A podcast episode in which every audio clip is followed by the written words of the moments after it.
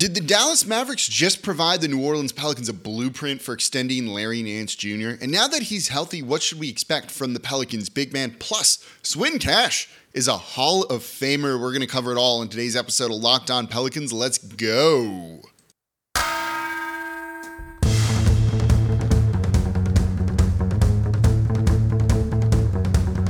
You are Locked On Pelicans, your daily New Orleans Pelicans podcast part of the Locked On Podcast Network. Your team every day.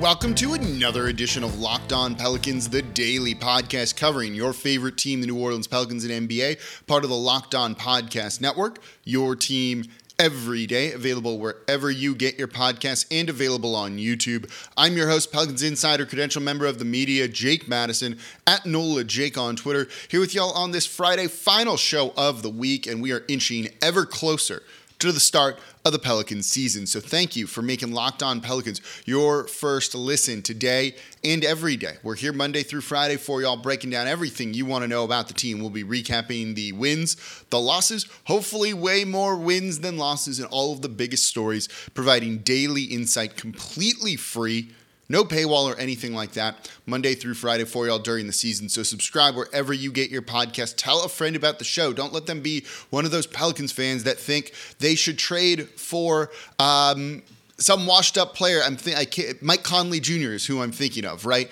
We're not even going to do a segment on that because they should absolutely not doing that, be doing that. But I know you probably have a friend who's like they should trade for Mike Conley Jr. Get them clued into Locked On Pelicans so they're not going to talk like that anymore. It's always annoying. I have friends like that, right? All the time.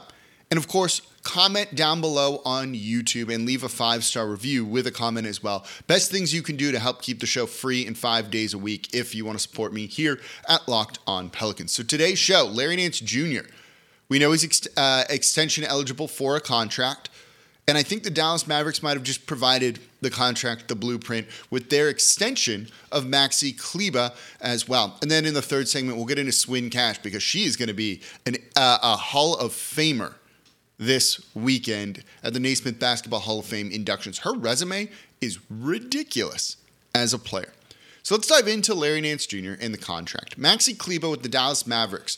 Their big man off the bench that plays both power forward and center and has stats that are very similar for his career to Larry Nance Jr.'s, signed a three year, $33 million extension. Good piece of business for the Dallas Mavericks.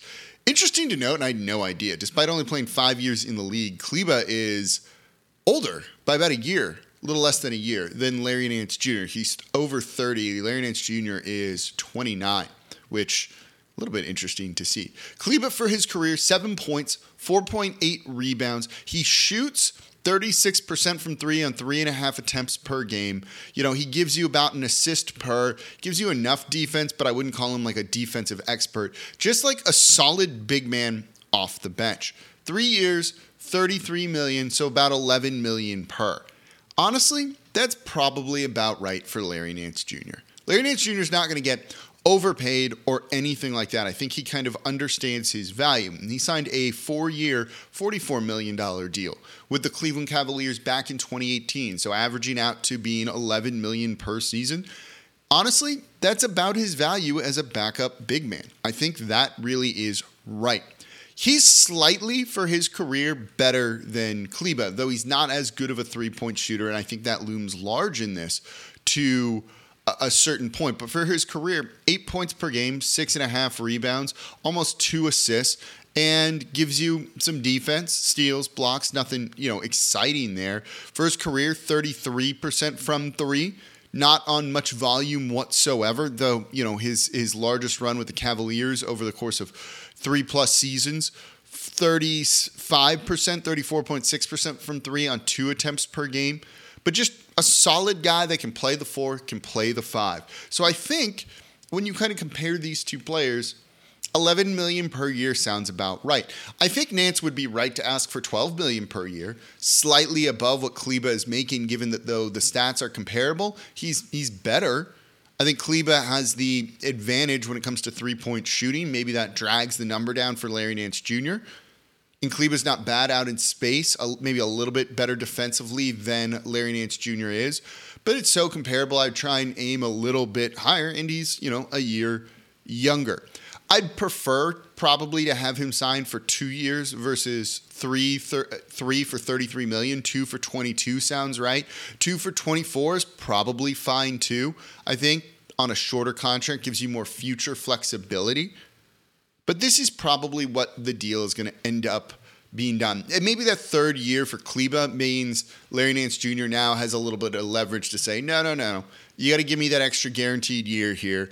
And if it is, if it's three years, 33 million, three years, 36 million, somewhere in that range, I'm very okay with it because I think he's going to be in line for a real big role this year. And we'll get into that in the next segment here. I want to talk about what next season looks like for a healthy Larry Nance Jr.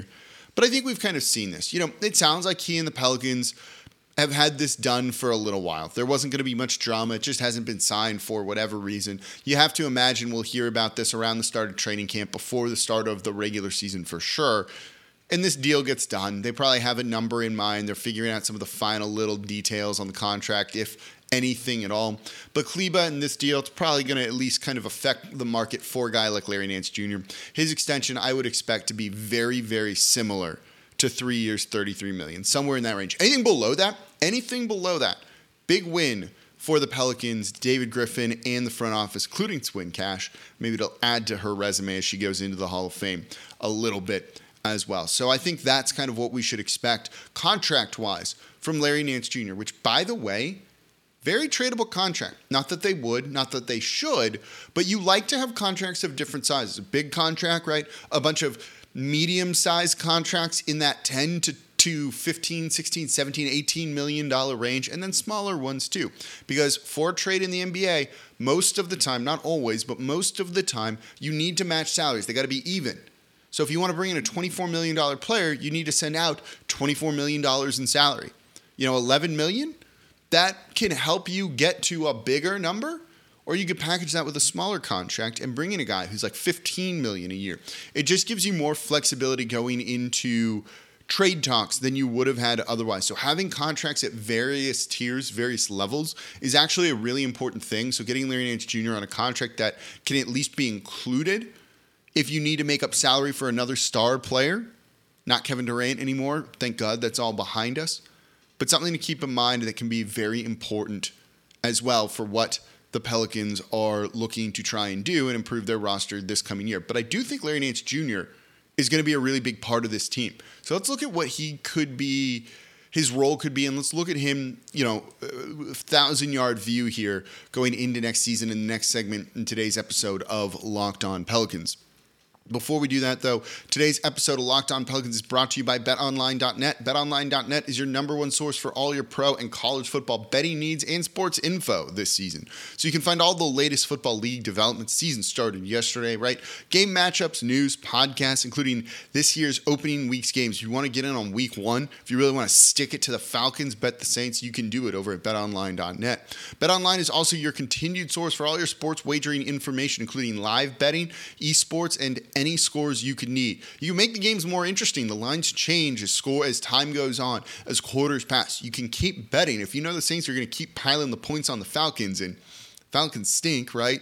Well, you can make even more money by getting in on the live in-game bettings. It's the fastest and easiest way to check in on all of your favorite sports and events, including Major League Baseball, MMA, boxing, golf, and of course football. So head to the website today. You can also get there on your mobile device to learn more about the trends in the action over at betonline.net. Bet online where the game starts.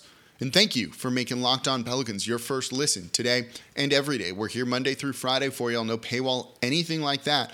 Breaking down everything you want to know about the team as part of the Locked On Podcast Network because the tagline is your team every day.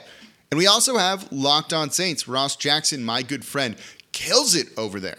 He's at practice every single day. He's on the beat. Awesome to see, and he provides some of the best analysis. He's an excellent host. Go check out Locked On Saints if you haven't already. Dude is just flat out fantastic. Make sure Locked On Saints is your second listen today after making Locked On Pelicans your first listen. So let's continue to talk about Larry Nance Jr. We have an idea of what his contract is going to be now, and I definitely think the Maxi Kleber deal with the Dallas Mavericks sets that. So Larry Nance Jr., what's his role going to be? next year, right? In the regular season for New Orleans, he only played nine games, all off the bench, 20 minutes of action per, 7.3 points per game. He uh, shot 50% from three, but on like less than an attempt per.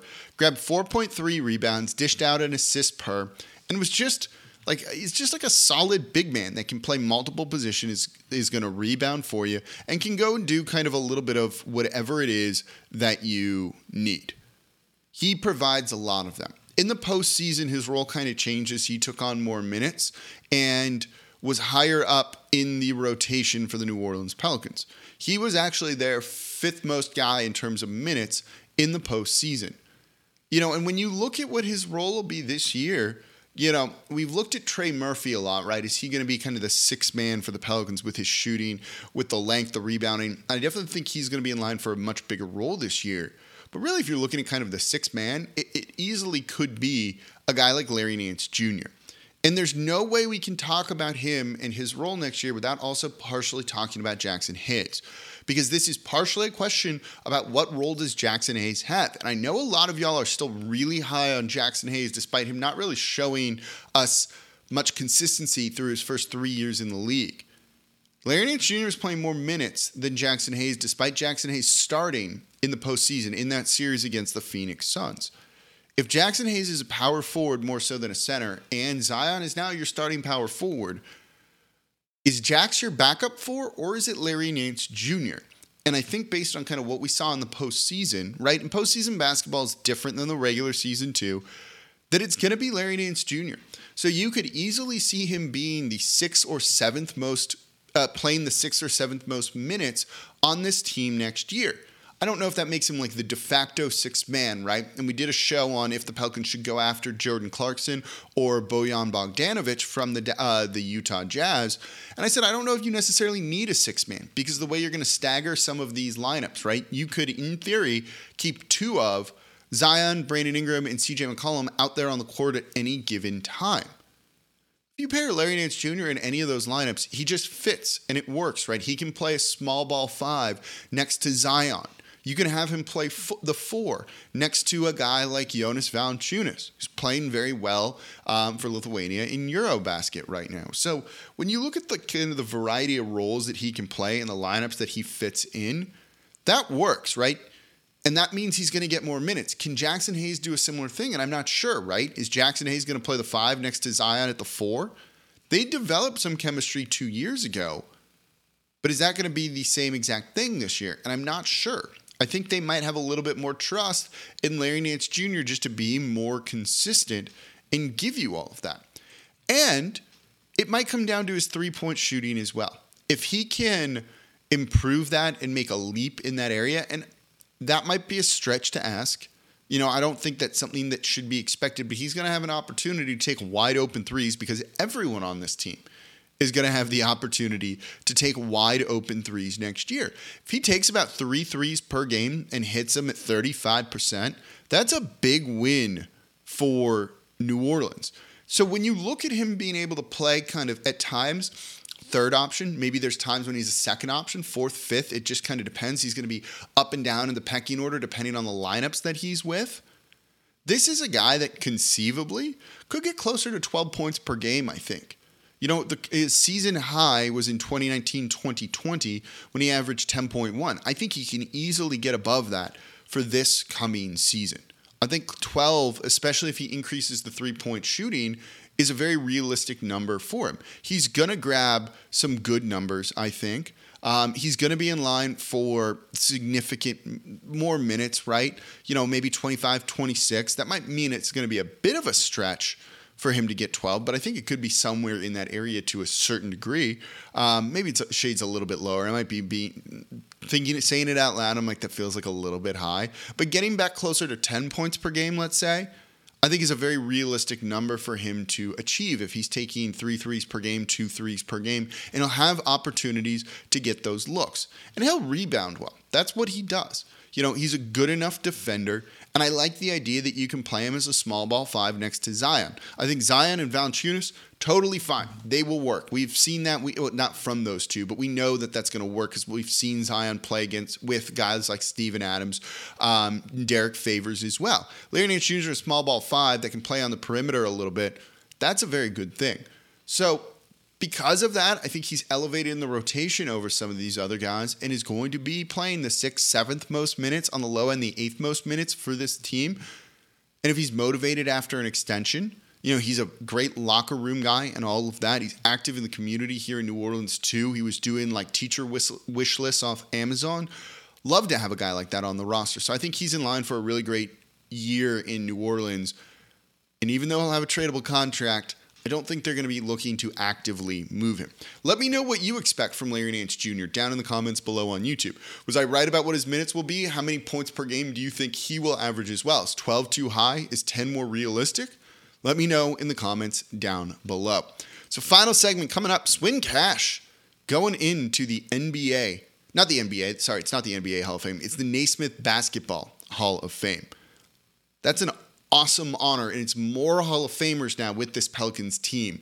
Let's talk about that coming up here next in today's episode of Locked On Pelicans. And thank you for making Locked On Pelicans your first listen today and every day. We're here Monday through Friday for you all, breaking down everything you want to know about this Pelicans team. Please subscribe wherever you get your podcasts.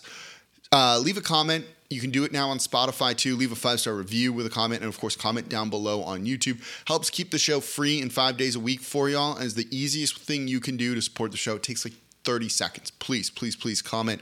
Comment every day if you can. If you want to say comment, that's fine. If you want to say hi, that's awesome too. Whatever it is you want to, throw it down there in the comments on YouTube. And now for your second listen, get caught up to date on the latest news and rumors in the NBA in just 30 minutes every day with Locked On NBA. Locked On NBA, your daily NBA update in just 30 minutes. I co host every Wednesday with John Karalis of Locked On Celtics. We got rotating hosts. We've been doing this for four plus seasons now. It's an awesome show. We have a lot of fun on there. Give it a listen, especially on Wednesday when I'm on there um, every day on our big national show. Make sure Locked On NBA, your second listen. That's also been five days a week throughout the whole off season when most people have dropped. We never did, which I think is pretty cool for us to come up with that kind of content, provide that insight and entertainment, even in like the dregs of the off season. So, Swin Cash goes into the Naismith Basketball Hall of Fame this this this Saturday, I think, is when the inductions are. What a cool honor. What a cool honor. She was announced back on April 22nd that she was going to be among the 2022 inductees. She is one of 11 women to receive an Olympic gold medal, an NCAA championship, a FIBA World Cup um, gold medal, and a WNBA championship. She is as accomplished as they get when it comes to her playing career.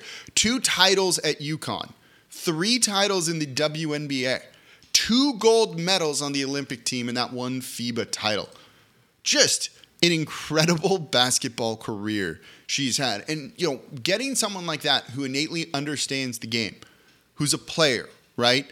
And can relate to a lot of the guys in today's NBA, even though, you know, she played in the WNBA, didn't play in the NBA. She was a player. She knows what they go through. And I think that was a big part of the reason why David Griffin really wanted to bring her into this Pelicans roster. And I think we all love her. The faces she makes during the draft lottery, the fact that you have a woman that's in such a high up position here in the NBA and kind of making inroads with that, waves with that. You know, she's the vice president of basketball operations and team development. It's an incredible thing, right? It shows you uh, something that David Griffin said early on in his tenure here. I think it was his introductory press conference of he just wanted to get the best people in, get them all on the bus, and then we'll figure out where the bus is going and how to drive that bus, but bring them in. And one of the first hires he made was Swin Cash. And clearly, that front office, despite a rocky tenure at times, has gotten things right in terms of how they treat players, deal with players, and connect with some of the players, especially now that Zion's on board. And Swin Cash definitely has a bit has been a very very big part of that. You know, someone who has that kind of track record, three titles, two NCAA titles, two gold medals, you got to listen to someone like that when they come to you about whatever it is. And you have another Hall of Famer, of course, in Teresa Weatherspoon here on the team as well, who's going to be there at the induction with Swin Cash. Just a real cool thing, right? The Pelicans have two Hall of Famers working with them right now. One is a coach, one in the front office. And you see that the players love T-Spoon. They love her working with her. It's nice to see this team be a little bit progressive on that front, bringing women in, whether it's coaching or in the front office, because this is not something that is normal. And I appreciate that. I appreciate the kind of out of box thinking that David Griffin has shown with that. And I kind of agree. Just get the best people in here and then we'll all figure it out because you got smart basketball minds in the building. So great award for Swin Cash going into the Hall of Fame, you know, really highlighting how tremendous her career has been. And we should feel lucky that someone like that is working with the Pelicans and so deeply invested and involved with this team and the city too on multiple fronts. So tremendous honor. Give it a watch if you get a chance this weekend. And uh, tell Swin Cash congratulations for going into the Hall of Fame. All right, that's going to do it for this episode of Locked On Pelicans. This week of Locked On Pelicans will probably be three days a week next week. And then maybe after that, we're going to be jumping back to five days a week. It might be two more weeks, but by the like 26 or something like that, um, which should be media day as well, is when we are going to go back to five days a week. So it's coming soon because the season is coming soon. First preseason game, October 17th. As always, I'm your host, Jake Madison, at NOLA Jake on Twitter, and I'll be back with y'all on Monday.